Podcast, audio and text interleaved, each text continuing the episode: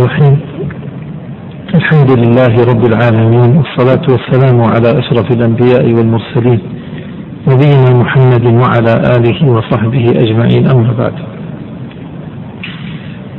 وقفنا عند أصحاب الثلث وأصحاب الثلث عددهم اثنان ولا يفوتنا أن نكتب عددهم أو عددهم اثنان وعند أصحاب الثلثين نكتب عددهم أربعة كما اعتدنا. أصحاب الثلث اثنان. الأول منهما الأم والأم ترث الثلث بشروط. الشرط الأول عدم الفرع الوارث. عدم الفرع الوارث.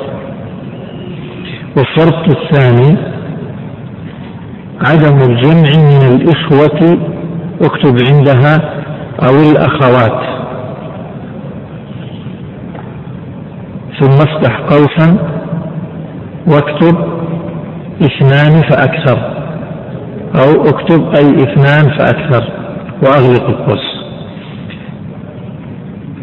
إذا هي ترث الثلث بشرطين أن لا يكون في المسألة فرع وارث والشرط الثاني أن لا يكون في المسألة عددا من الإخوة أو الأخوات. عدد عدد يعني كم؟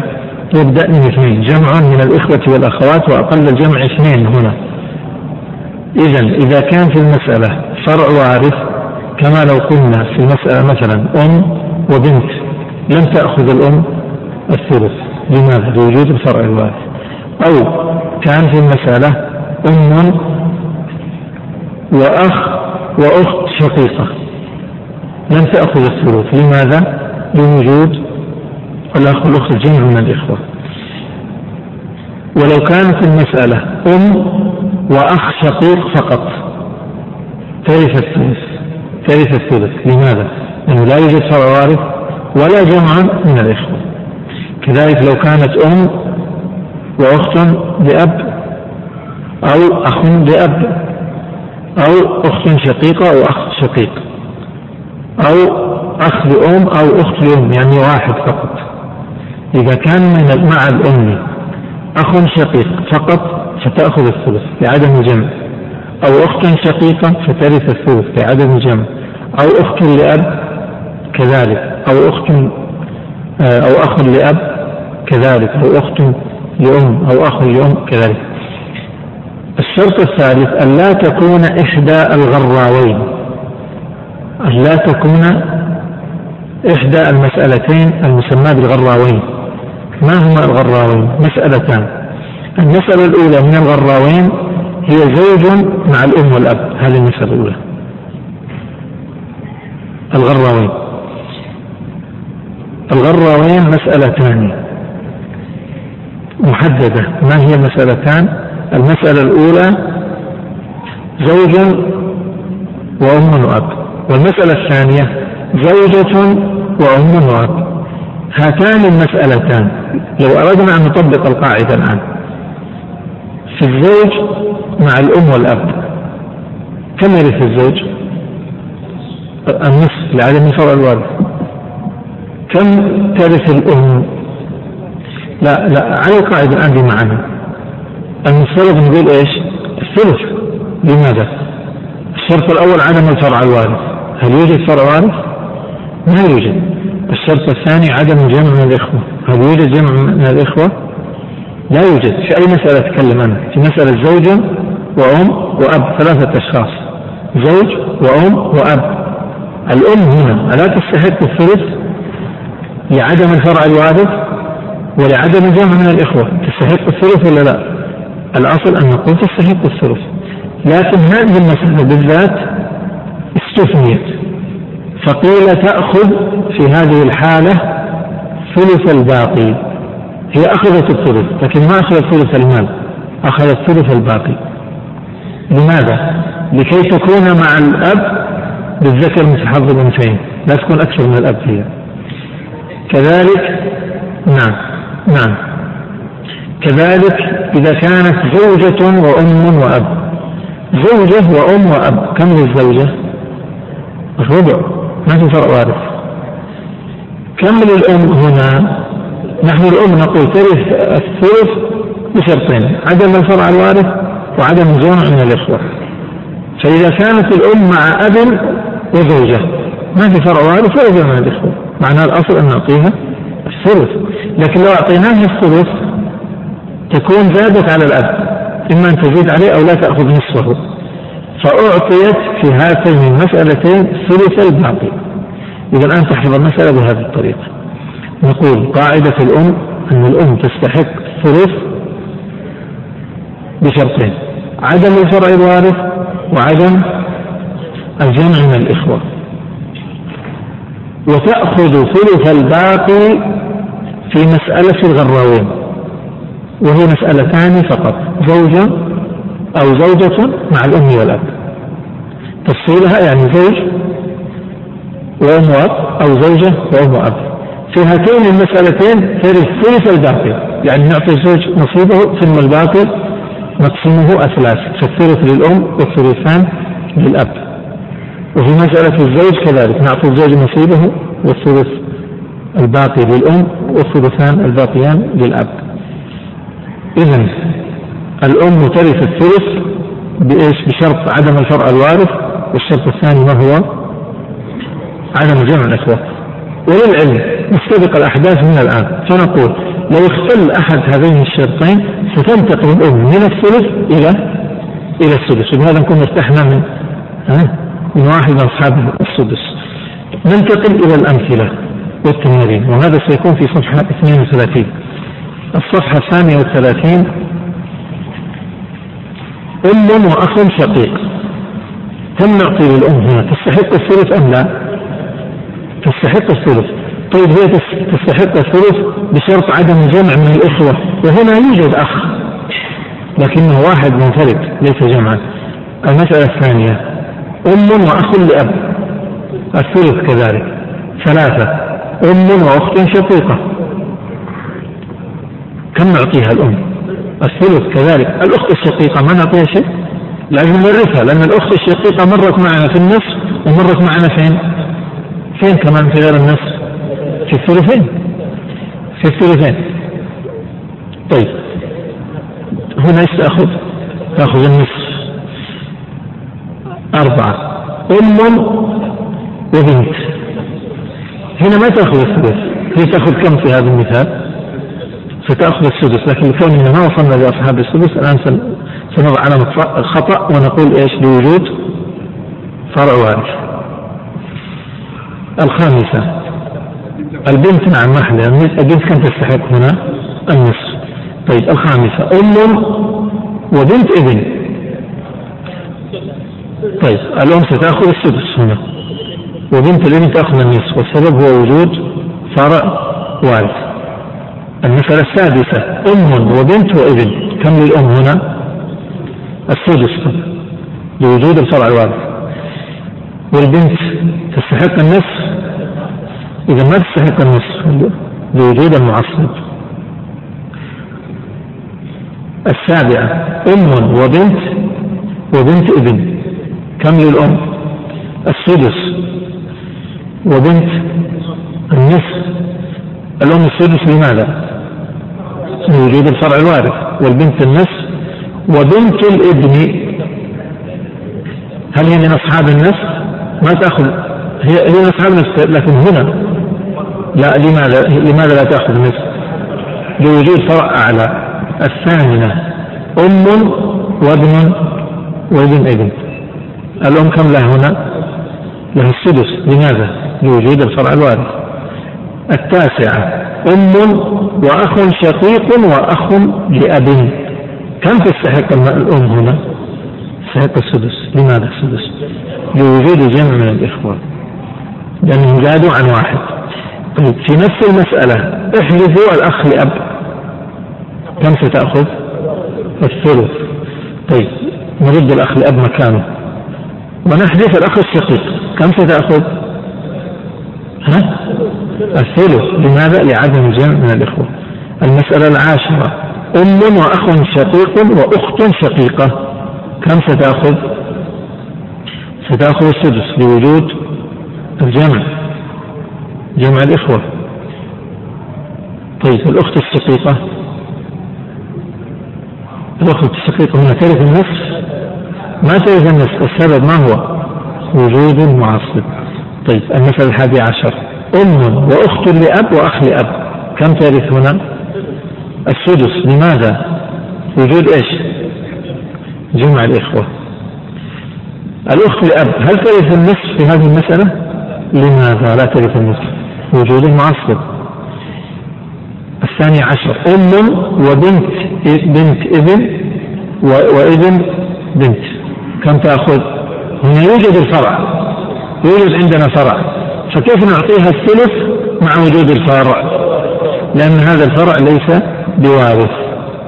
فرع غير وارث. فرع غير وارث. في الاثنين غير وارث. طيب. باقي ما زالت ما زالت الأم لم تنتهي. مسألة 13 أم وابن أخ شقيق وابن أخ لأب. كم تأخذ الأم هنا؟ ليش ما تأخذ السدس وعندنا جمع. ابن أخ وابن أخ. لأنه ليس جمع إخوة وإنما هو جمع من أبناء الإخوة وشرطنا عدم من الإخوة. واضح المسألة. طيب أم وابن وأخ لأب. كم للأم السدس. لماذا؟ بوجود؟ الفرع وارث طيب نفس المسألة. لو أضفنا أخ لأب آخر كم سنعطي الأم؟ لو أضفنا أخ لأب آخر مع الابن. ستأخذ إيش؟ السدس أيضا. لماذا؟ ستختلف الأسباب. نقول لوجود الفرع ولجمع الإخوة. المسألة 15 أم وابن ابن وأخ شقيق وأخ شقيقة وأخ لأب. هذه المسألة التي ذكرتها قبل قليل أنا. كم تأخذ المسألة؟ تأخذ الثلث لماذا؟ وجود الفرع والجمع. والجمع بين الإخوة جمع الإخوة. طيب. أم وبنت بنت وابن بنت. هذا إيش؟ ليش تأخذ الثلث؟ لأنها فروع غير وارثة. طيب. إذا نكتب فرع غير وارث ولا لا؟ بس من أجل إزالة اللابس. أم وابناء أخ. طيب الجمع هذا؟ جمع إيش؟ أبناء إخوة هذا ما هو جمع إخوة شرطنا جمع الإخوة. طيب أم وابن وأخ شقيق. سدس. يعني لا تأخذ والسبب ما هو؟ ها؟ الفرع الوارد 19 أم وابن ابن وأخ شقيق وأخ وأخت شقيقة. ستأخذ السدس ما هو السبب؟ وجود الفرع والجمع. العشرون. أم وأخ شقيق. وابن أخ شقيق وابن أخ لأب. ما شاء الله تبارك الله.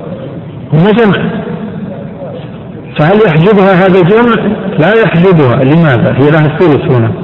لأن ما يوجد جمع من الإخوة. ما في إلا أخ واحد. وأما أبناء الإخوة فليسوا جمعا من الإخوة. زوج وأب وأم هذه المسألة الآن سندخل في الشرط الثالث وهو إحدى الغراوي الآن الزوج كم له؟ له النصف الأب والأم. الأب نتركه الأم الآن كم تستحق؟ لاحظوا معي. المفترض أن نقول على القاعدة إذا قلنا من القاعدة أنه عدم الفرع وعدم جمع الإخوة كم تأخذ هنا؟ الثلث. الأصل ما الثلث. لكن في هذه المسألة بالذات احفظها بهذا الشكل. أب وأم وزوج. أب وأم وزوج. أو أب وأم وزوجة ستأخذ ثلث الباقي. ثلث الباقي. إذا طيب زوجة وأب وأم. كذلك إيش نسمي المسألة الآن هذه المسألة اللي مضت ها؟ إحدى الغراوين. الغراوين مسألتان. الغراوين لأنها ظاهرة ها؟ من الغرة البياض المبارز فالمسألة الأولى إحدى الغراوين الأولى زوج وأب وأم والثانية زوجة وأب وأم كم للزوجة؟ الربع. وكم للأم؟ ثلث الباقي. لازم تقول ثلث الباقي. إذا الأم إرثها الآن إلى الآن عرفنا أنه كم إرث لها كم فرض لها؟ إما الثلث وإما وإما السدس وإما ثلث الباقي. أصبح لها ثلاث حالات. طيب ننتقل. انتهينا. نعود إلى نعود أدراجنا إلى أصحاب إلى أصحاب الثلث صفحة كم؟ ستة. صفحة ستة. الثاني من أصحاب الثلث هم الإخوة لأم. أو نسميهم ولد الأم. اكتبوا بدل الإخوة كلمة الإخوة اكتبوا ولد الأم تحتها أولاد الأم. أولاد الأم ولد الأم يشمل من كلمة الولد تشمل من الذكر ولا الأنثى ولا الاثنين؟ يوصيكم الله في أولادكم للذكر مثل حظ الأنثيين فكلمة الولد في اللغة تطلق يراد بها أعم كلمة عامة. يراد بها الذكر ويراد بها الأنثى. تصدق على هذا وعلى ذاك. في العرف الآن في عرف العام اليوم يقول الإنسان عندي ولد وبنت. يقصد بالولد ابن. يقصد بولد ابن. لكن لو قال هذا اللي عنده ابن وبنت لو قال عندي ولدان صدق ولا لا؟ صدق. أولاد الأم يرثون الثلث بثلاثة شروط. الشرط الأول عدم الفرع الوارث. الشرط الثاني عدم الأصل الوارث من الذكور. من هم الأصل الوارث من الذكور؟ الأب واحد والثاني أبو الأب وإن على فقط طيب الأم؟ أصلا وعدك ليس من الذكور. الشرط الثالث أن يكونوا اثنين فصاعدا يعني أن يكونوا جمعا. أن يكونوا جمعا. فيرثون كم؟ الثلث. طيب بهذه المناسبة. نقول الإخوة لأم ليس لهم إلا فرضان. الفرض الأول الثلث والفرض الثاني السدس. إذا اختل شرط من هذه من هذه الشروط سينتقل إلى السدس. ما هو الشرط الذي اختل الثالث. انتبهوا. انتبهوا معي. الشرط الأول عندنا ما هو؟ عدم الفرع الوارث طيب إن وجد الفرع الوارث ليس لهم ميراث أبدا. يحجبون تماما. الشرط الثاني عدم الأصل الوارث من الذكور. إن وجد الأصل الوارث من الذكور ليس لهم ميراث. يحجبون. الشرط الثالث أن يكونوا اثنين فصاعدا. طيب إذا ما كانوا اثنين فصاعدا يعني كان واحد فقط. هنا لا يحجبون مع بقية الشروط وإنما ينتقلوا إلى السدس. إذا الصورة التالي لو كان في المسألة لو كان في المسألة أم وأخ لأم كم للأم؟ الثلث. والأخ لأم؟ السدس طيب لو كان في المسألة أم وأخت لأم كم للأم؟ الثلث. وكم للأخ لأم؟ السدس. للأخت لأم. ثاني الأخت لأم. السدس كذلك. يستوي عندهم الذكر والأنثى متساويين. طيب مسألة ثالثة. أم وأخوين أو أخوان لأم كم للأم؟ السدس ليش نزلت السدس؟ وجود الجمع طيب كم للأخوين لأم؟ الثلث. احذف واحد من الأخوين لأم سيأخذ السدس وستتغير الأم. تصبح هي الثلث. إذا الإخوة لأم الآن عرفنا متى يرثون الثلث ومتى يرثون السدس؟ يرثون الثلث بكم شرط؟ ثلاثة شروط. عدم الشرع الوارث. وعدم الأصل الوارث من الذكور وأن يكونوا جمعا. طيب متى يرث السدس؟ عدم الفرع الوارث. عدم الأصل الوارث من الذكور أن يكونوا أو أن يكون واحدا. الانفراد. يعني هنا نقول الجمع وهناك نقول الانفراد فينتقلون إلى السدس. عرفنا قاعدة الإخوة الأم متى يرثون الثلث إذا كنا عرفنا هذا فنحل التمارين في صفحة 34 المسائل في 34 زوج وأخ وأخ لأم. الزوج كم له؟ له النصف اكتب النصف أخ لأم وأخ لأم كم لهما؟ الشروط كلها متوفرة؟ ما هو الشروط؟ عدم الفرع الوارث. ما يوجد. ما يوجد. عدم الأصل الوارث من الذكور. طيب عندنا زوج. ليس أصلا. إذا له لهم الثلث. طيب زوج وأخ لأم وأخت لأم. كم للزوج؟ الزوج كم له؟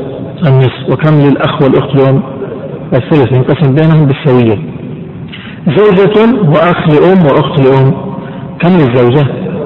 الربع. الأخت والأخ لأم لهما الثلث بينهما بالسوية أم وثلاثة إخوة لأم كم للأم؟ ها؟ السدس لماذا؟ لوجود إيش؟ وجود الجمع الثلاثة الإخوة لأم كم لهم؟ الثلث ليش الثلث؟ عدم الفرع الوارث عدم الأصل الوارث كونهم جمع خامسة جدتان وأربع أخوات لأم كم للجدتين؟ ما نعرف ما أخذناهم ها؟ طيب الإخوة لأم أو الأخوات لأم الأربع كم لهن؟ ليش؟ عدم الفرع الوارث عدم الأصل الوارث من الذكور عندنا أصل وارث جدتان هذا جد هذا وارث أصل وارث ليس من الذكور نعم ليس من الذكور إذا لهم الثلث أب وأخوان لأم. إيش نعطيهم هنا؟ ثلث ولا سدس؟ لا ثلث ولا سدس ما هو السبب؟ وجود الأصل الوارث. اللي هو الشرط الثاني. إذا وجود أصل وارث. سبعة. جدة وثلاث أخوات لأم. طبعا جدة إلى الآن ما ما نعرف كم. أيوه ما نعرف. ثلاث أخوات لأم لهم الثلث ليش؟ لعدم؟ عدم الفرع وعدم الأصل الذكر نعم. طيب زوج وبنت وأخوان لأم الزوج كم له؟ الربع. البنت؟ النصف. الأخوان لأم لا لهم الثلث لهم السدس ولا شيء. ما هو السبب وجود مين؟ من اللي أثر هنا؟ البنت. طيب لو حلفنا البنت. سيأخذون كم؟ الثلث. طيب التاسعة. زوجة وبنت ابن. وابن ابن. وإخوة لأم. الزوجة كم لها؟ الثمن. طيب بنت الابن هنا. هل تأخذ النصف؟ من مرت معنا في النصف؟ نعم وجود معصب. ما ما يحجبها لكنه معصب ها؟ طيب. الأربع الإخوة لأم. لا يرث لا يرثون. لماذا؟ وجود مين؟ فرع وارث. فرع وارث. عشرة.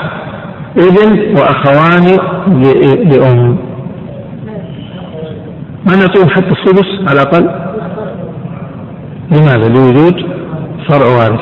لا يرثون لا سدس ولا ثلث. الحادي عشر. ابناء ابن وأختان لأم. الأختان لأم كم لهم؟ لا شيء لماذا؟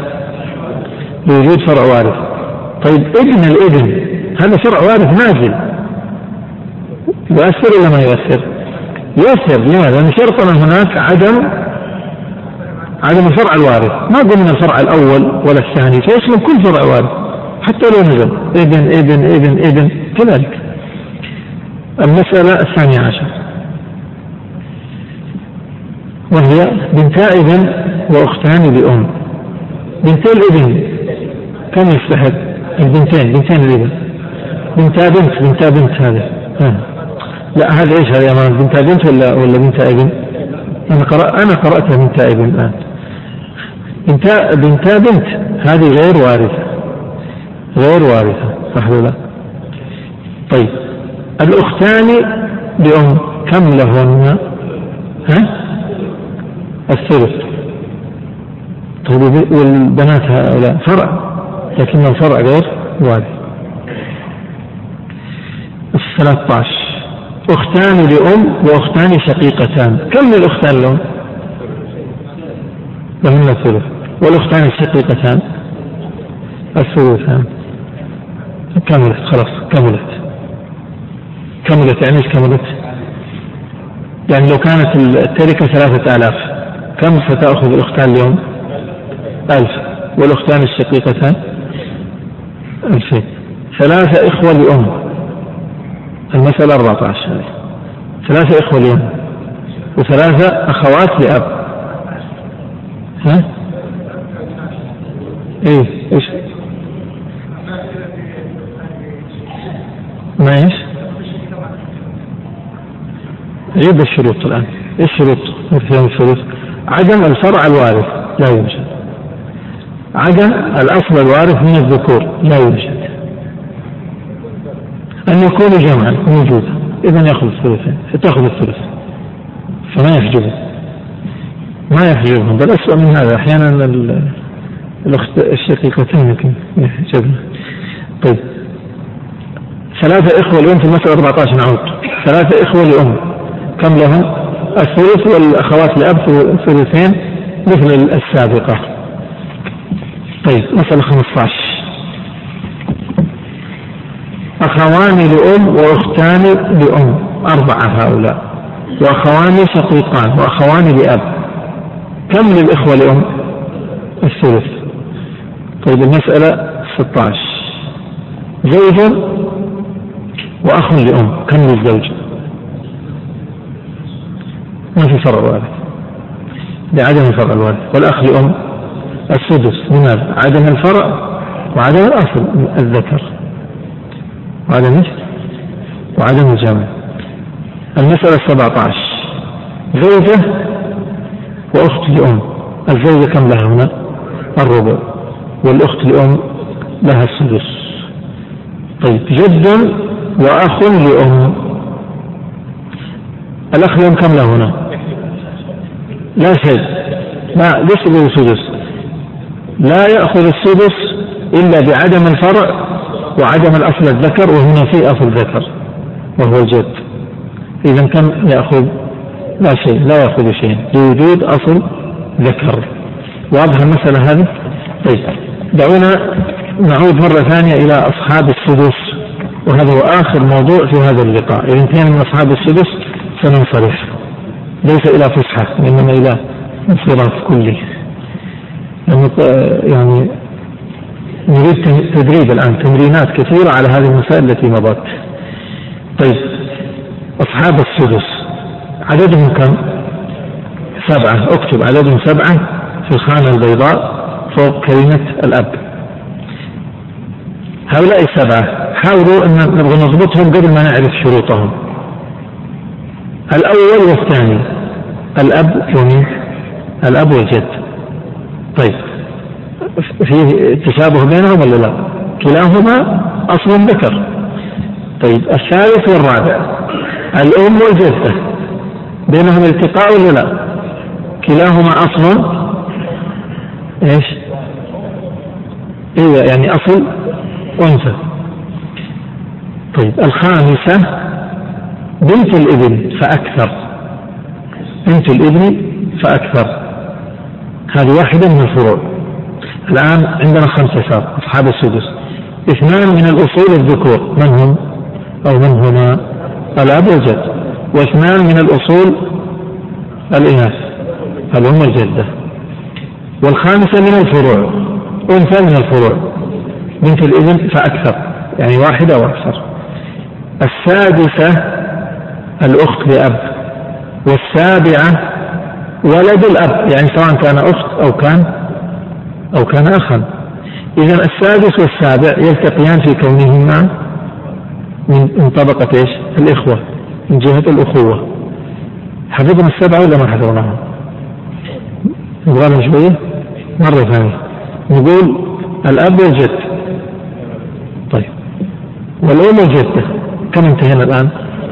أربعة كم بقي؟ بقي ثلاثة. اثنين إخوة وهي الأخت لأب وولد الأم عشان لا نقول أخت من أخت أخ أو أخت؟ ولد الأم يعني الأخ أو الأخت لأم كم بقي؟ واحد. من هو؟ بنت الابن فأكثر. واضح يا إخوان حفظوا ولا لا طيب الآن سأعود إلى معرفة تفصيله بعد إجمالهم يهمني أن الإجمال ثبت. الإجمال ثابت ولا ما ثبت؟ من هم؟ أب وجد. بعد ذلك وأم وجدة. اثنين من الأربعة. بس جاءت الابن بنت الابن هذه برزخ بينهم دخلت بينهم. بنت الابن ثم بعد ذلك سننتقل إلى الأخوات. الأخت لأب. هكذا؟ نعم. الأخت لأب وولد الأم. طيب ولد الأم.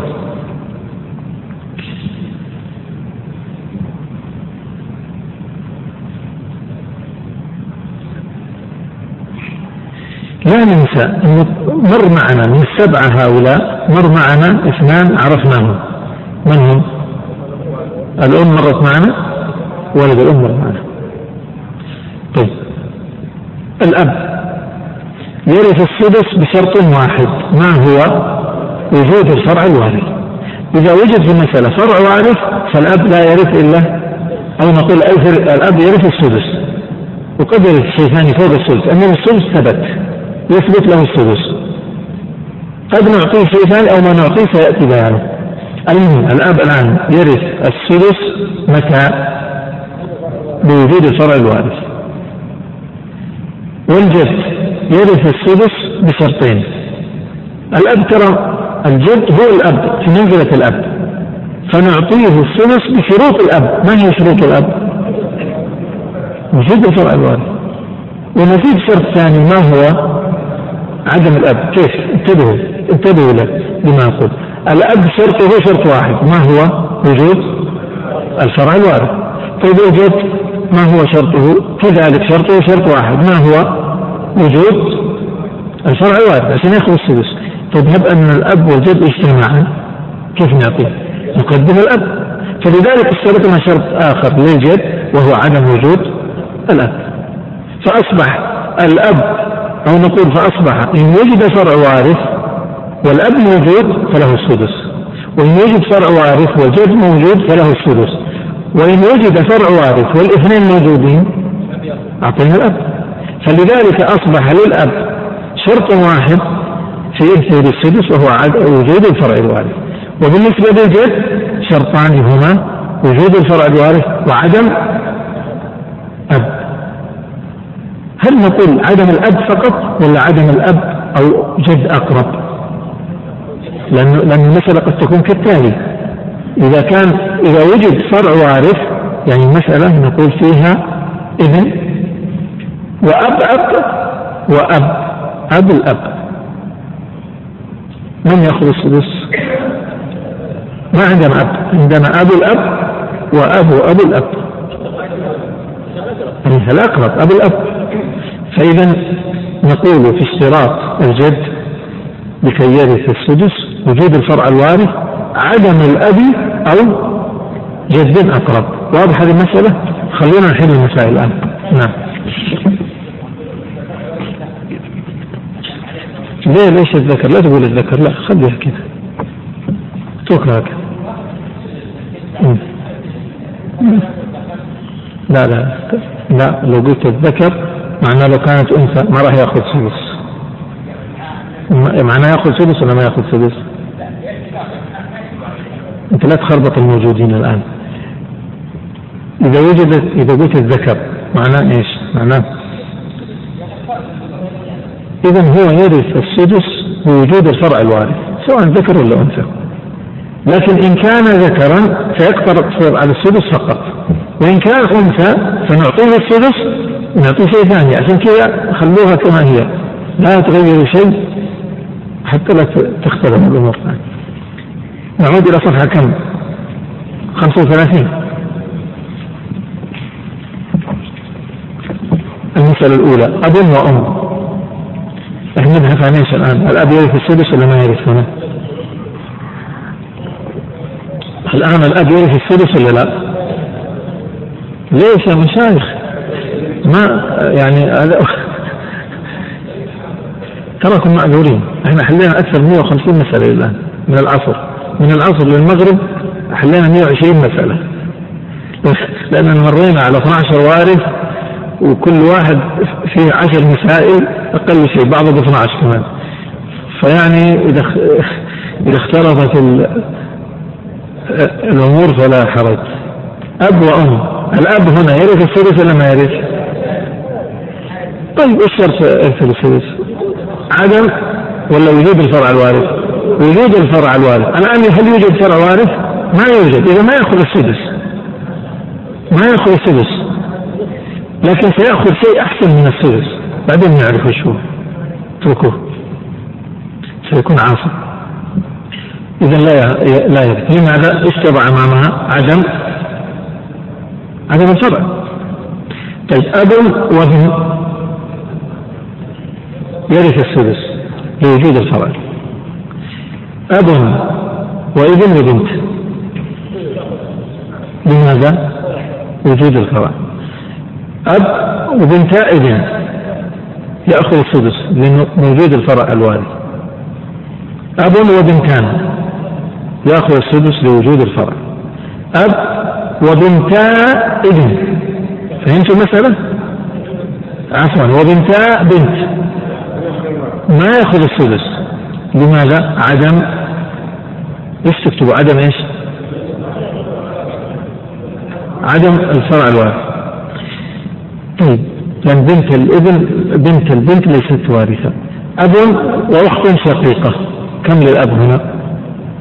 هل له سدس؟ يا مشايخ الأب سيأخذ السدس إن وجد الفرع الوارث. إذا ما وجد الفرع الوارث سيأخذ أفضل من السدس. فما نعطي السدس؟ لا يعني أننا ظلمناه. لا نحن أخذ أفضل. لا لا مو السدس عاصم قلنا يأخذ الباقي. طيب أخ وأخت شقيقة الأب هنا لم يأخذ لماذا؟ لعدم الفرع. والأخت الشقيقة كم تستحق هنا؟ الله أعلم ما أعرف راجع الشروط. النصف شرطها الشرط الرابع في حقها ما هو؟ عدم الأصل وأن الذكر هذا موجود. طيب أب وابن أخ له السدس أم لا؟ إذا تكتب عنده علامة صح ولا خطأ؟ عدم الفرع الوارد. نضع علامة خطأ. يعني ما السدس طيب أب وبنت. وش راح يأخذ؟ يأخذ السدس. وجود الفرع. أب وبنت ابن. السدس لوجود الفرع.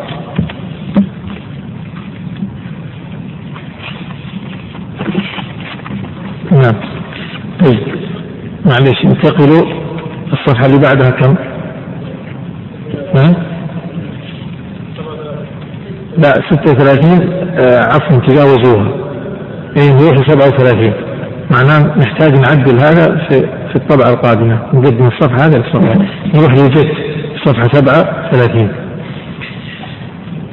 جد وإبن. سيأخذ السدس لماذا؟ وجود فرع وارث. بعد إيش؟ جد وبنت يأخذ السدس لوجود فرع وارث جد وابن وبنت يأخذ السدس لأنه وجود فرع وارث جد جد وأب وبنت وابن إيش رايكم؟ ما يأخذ موافقين ما يأخذ لكن لماذا؟ أظن أظن الشروط كلها لم تتوفر وجود فرع وارث ها؟ لكن اللي منعه من السدس وجود الأب وجود الأب الأب أقرب هو أولى بالسدس طيب ننتقل للأب في نفس المسألة الأب كم يستحق هنا؟ فهمت علي؟ معناه عند الجد نضع علامة خطأ وعند الأب نضع السدس لوجود الفرع الوارث المسألة الخامسة جد وبنتي ابن السدس لوجود فرع وارث بنتا الابن نفس المسألة كم لهن؟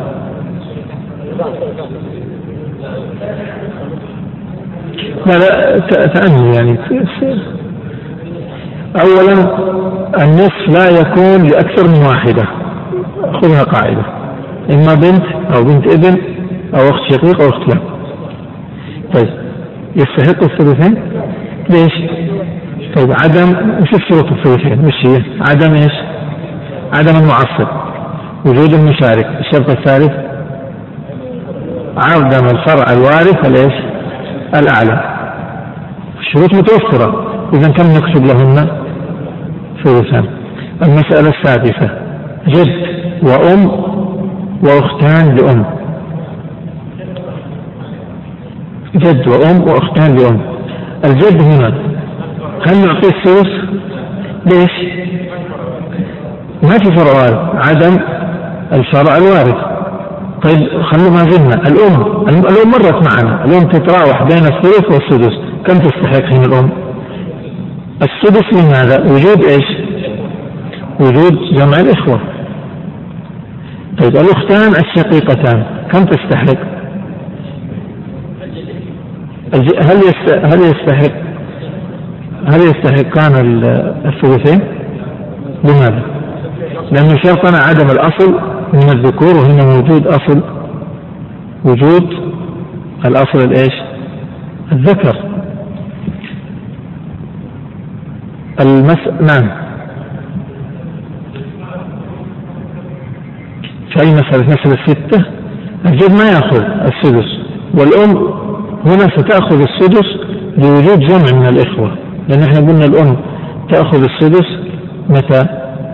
تأخذ تأخذ الثلث عند عدم الفرع وعدم الجمع فإن وجد فرع أو جمع تنتقل من الثلث إلى السدس طيب المسألة السابعة جد وأب وبنت الجد هنا سيحجب من السدس لوجود مين؟ وجود الأب طيب الأب هنا سيستحق السدس ولا ما يستحق؟ لماذا يستحق السدس؟ وجود الفرع. البنت كم تستحق هنا؟ تستحق النصف. إذا المسألة هذه كم؟ المسألة الثانية جد وابن أخ شقيق. وش رأيكم؟ كم يستحق الجد هذا؟ يأخذ السدس؟ لا لا يأخذ السدس. لماذا؟ عدم الفرع الوارث. طيب ابن الأخ الشقيق هذا ما هو فرع وارث الجواب لا ليس فرعا وارثا. هو وارث لكن ليس فرع فرع للحواشي. طيب بهذا انتهينا من من الجد. إذا دعونا نرجع إلى الصفحة السادسة مرة ثانية. انتهينا من واحد واثنين. ننتقل للأم. الأم ترث السدس مرت معنا هذه. بشرط إيش؟ وجود الفرع الوارث. أو وجود جمع من الإخوة. ستأخذ السدس. ننتقل للجدة. الجدة كم تأخذ السدس بكم شرط؟ بشرط واحد ما هو؟ عدم الأم أو الجدة فقط إذا لاحظوا الفرق بين الأم والجدة ما هو؟ الأم إن ورثت طبعا هي ترث دائما فإرثها يتراوح بين الثلث والسدس أما الجدة فلا ترث إلا السدس لكنها لا تكون وارثة مع وجود أنثى أقرب منها سواء جدة أقرب أو أم الأم أقرب طبعا يعني لو كانت عندنا أم أم وعندنا جدة أخرى في المسألة نفسها جدتان أم أم وأم أم أم سنعطي الأقرب نعطيها كم؟ إذا كانت جدة سدس فقط ما نعطيها أكثر وإن كانت أم سننظر هل يوجد فرع وارث؟ هل يوجد جمع من الإخوة؟ أو لا؟ فإن كان لا ثلث. وإن كان نعم سدس إذا دعونا ننتقل إلى تمارين. ها؟ إيه لكن ما تأخذ إلا السدس ما تأخذ الثلث. عند عدم الأم تكون وارثة تستحق الإرث. لكن مقدار هذا الإرث لا يتجاوز السدس ها؟ يمنعها النص. أن النبي صلى الله عليه وسلم ما أعطى الجد إلا السدس حديث محمد بن مسلمة وشهادة المغيرة بن شعبة. حديث أبي بكر والجدة معروف. فما لها ليس لها يعني ما يدخل قياس في هذا نقول خلاص هذه بدل الأم إذا تأخذ مكانها. لا. طيب. نحن الآن في صفحة كم؟ 36 ها؟ الشايخ فتحت صفحة 36 هذه تمارين للأم. عندنا أم وابن وبنت. كم للأم هنا؟ السدس. بوجود الفرع الوارث. طيب. وعندنا أم وبنت وأخ شقيق. كم لها؟ السدس. طيب. هذه الصفحة كم دحين؟ 36 ويبدو أننا ما راح نترك شيء للعشاء ولا شيء لما بعد الإفطار. سنترك هذه التمارين لل تكون واجبات منزلية. اللي هي الجدة والأم والجدة ما نحلها الآن. ها؟ لكن نعطيكم تمارين كذا سريعة. لو قلنا جدة وبنت كم سنعطيها؟ خلاص وارثة. ما دام إنه ما في أم تحجبها وارثة. طيب جدة وأم وبنت كم نعطي جدة؟ نحجبها. اذا تحل التمارين في البيت. طيب ننتقل إلى الخامسة. المسألة الخامسة هي بنت الابن فأكثر. بنت الابن فأكثر ترث السدس بشرطين. ما هما عدم المعصب عدم المعصب. من هو المعصب بالنسبة لها؟ ابن ابن والشرط الثاني عدم فرع وارث أعلى منها إلا صاحبة نصف. إلا بنت صاحبة نصف. ما معنى هذا الكلام؟ معنى هذا الكلام؟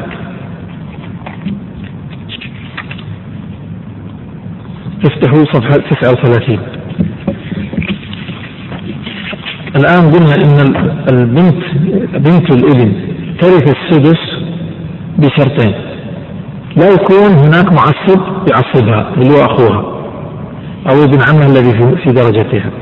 الشرط الثاني أن لا يكون هناك فرع وارث أعلى منها لأنه هو الأولى سيكون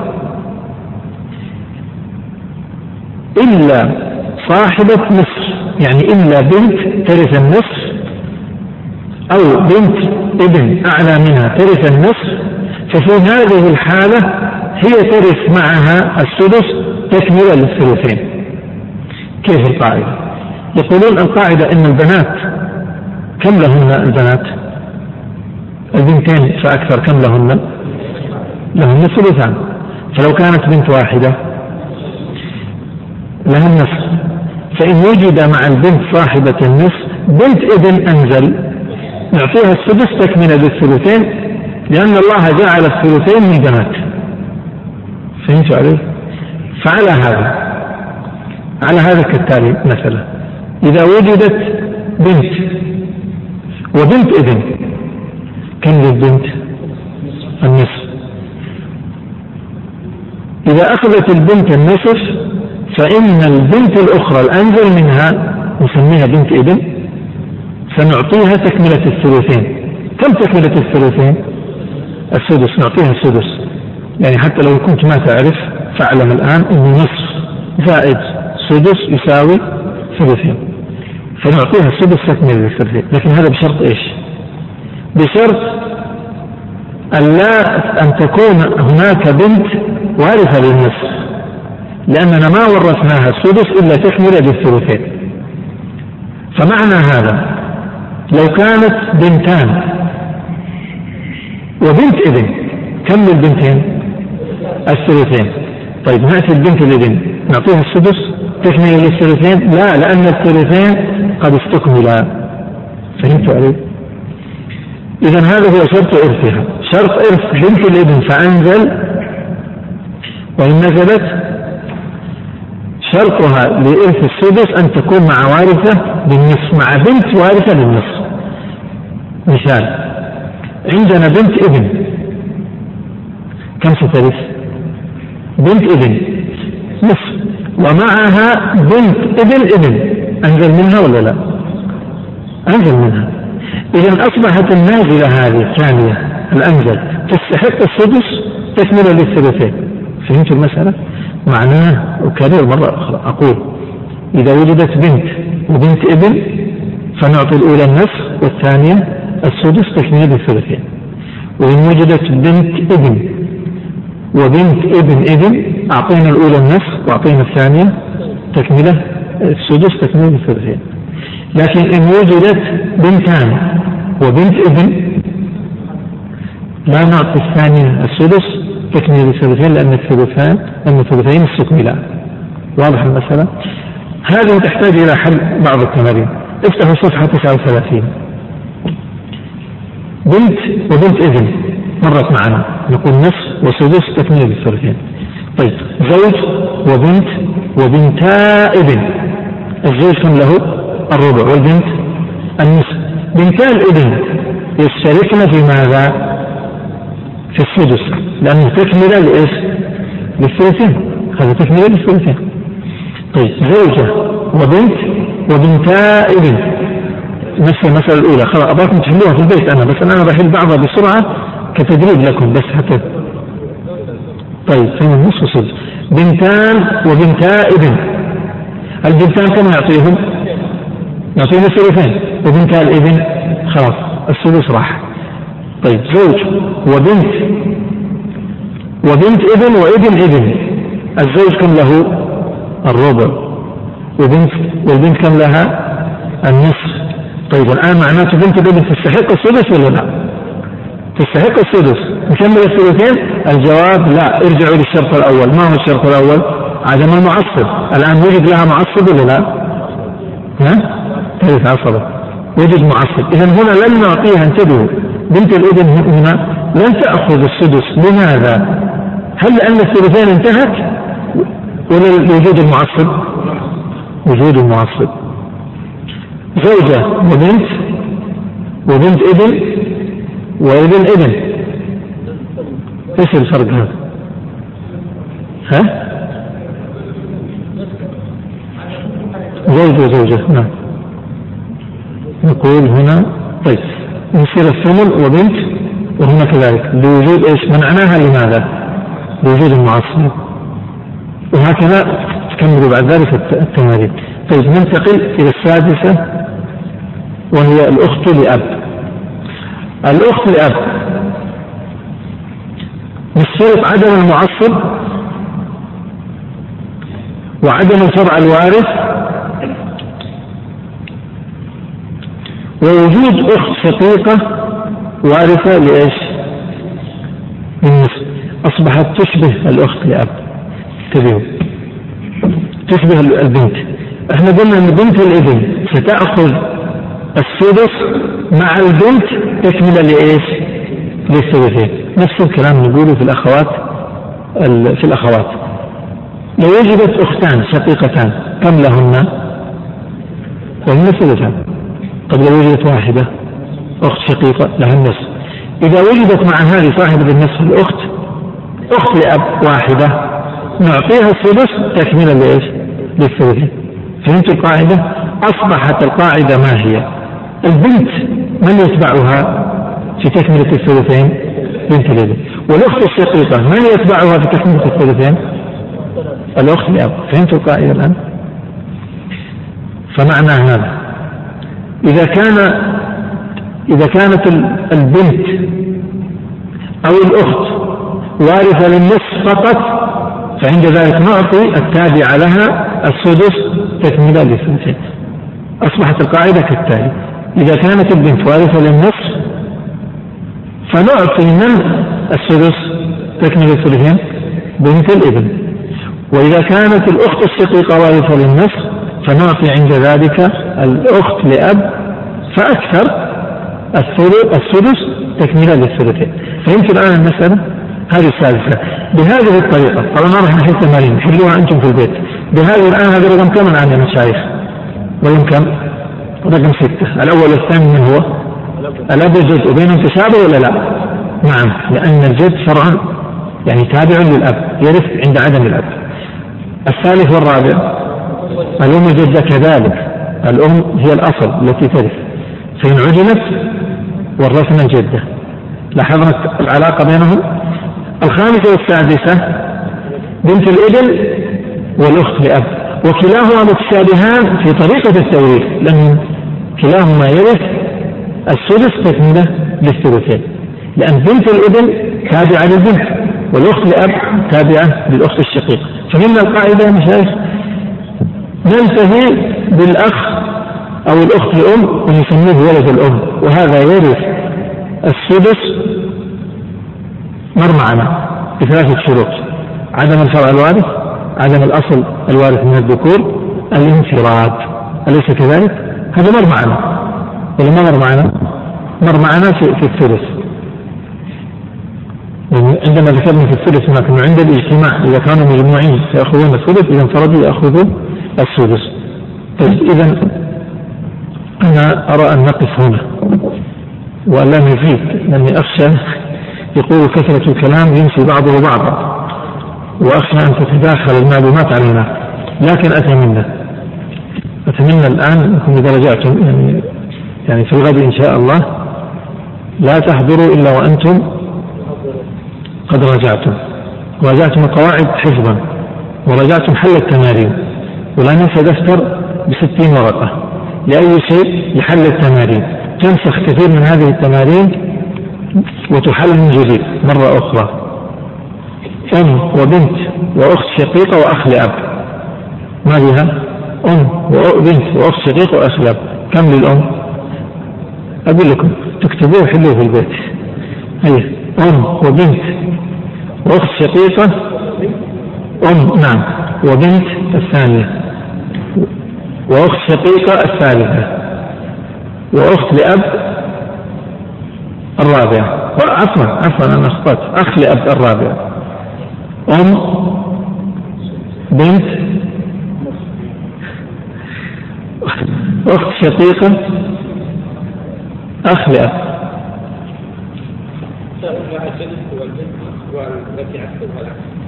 يا أخي صاحب هذا الإعلان أنا أعتذر لا أستطيع أن أعلن هذا الإعلان. طيب. آه يصير إن شاء الله لقاءنا في الغد. من الآن سنبدأ بإذن الله السادسة إلا ربع. الاختبار في الغد مستعدين إن شاء الله؟ ترى الأسئلة من الآن. خذوا الأسئلة معكم. السؤال الأول عدد الوارثين من الرجال. عدد الوارثات من النساء. ثم اذكر أصحاب النصف بشروطهم والربع بشروطهم والثمن بشروطهم. كلهم تبغون؟ طيب آه إذا سنختار من من أصحاب الفروض نختار ثلاثة. يعني النصف مثلا مع الثلث مع الثلث. هي الفروض ستة. فغدا سنختبر في ثلاثة. نختار ثلاثة منهم. كنت جهزهم كلهم حضرهم كلهم. وأحضر معك ورقة بيضاء. لكن أحضرها بيضاء لا تحضرها ملأة. وصلى الله وسلم وبارك على نبينا محمد.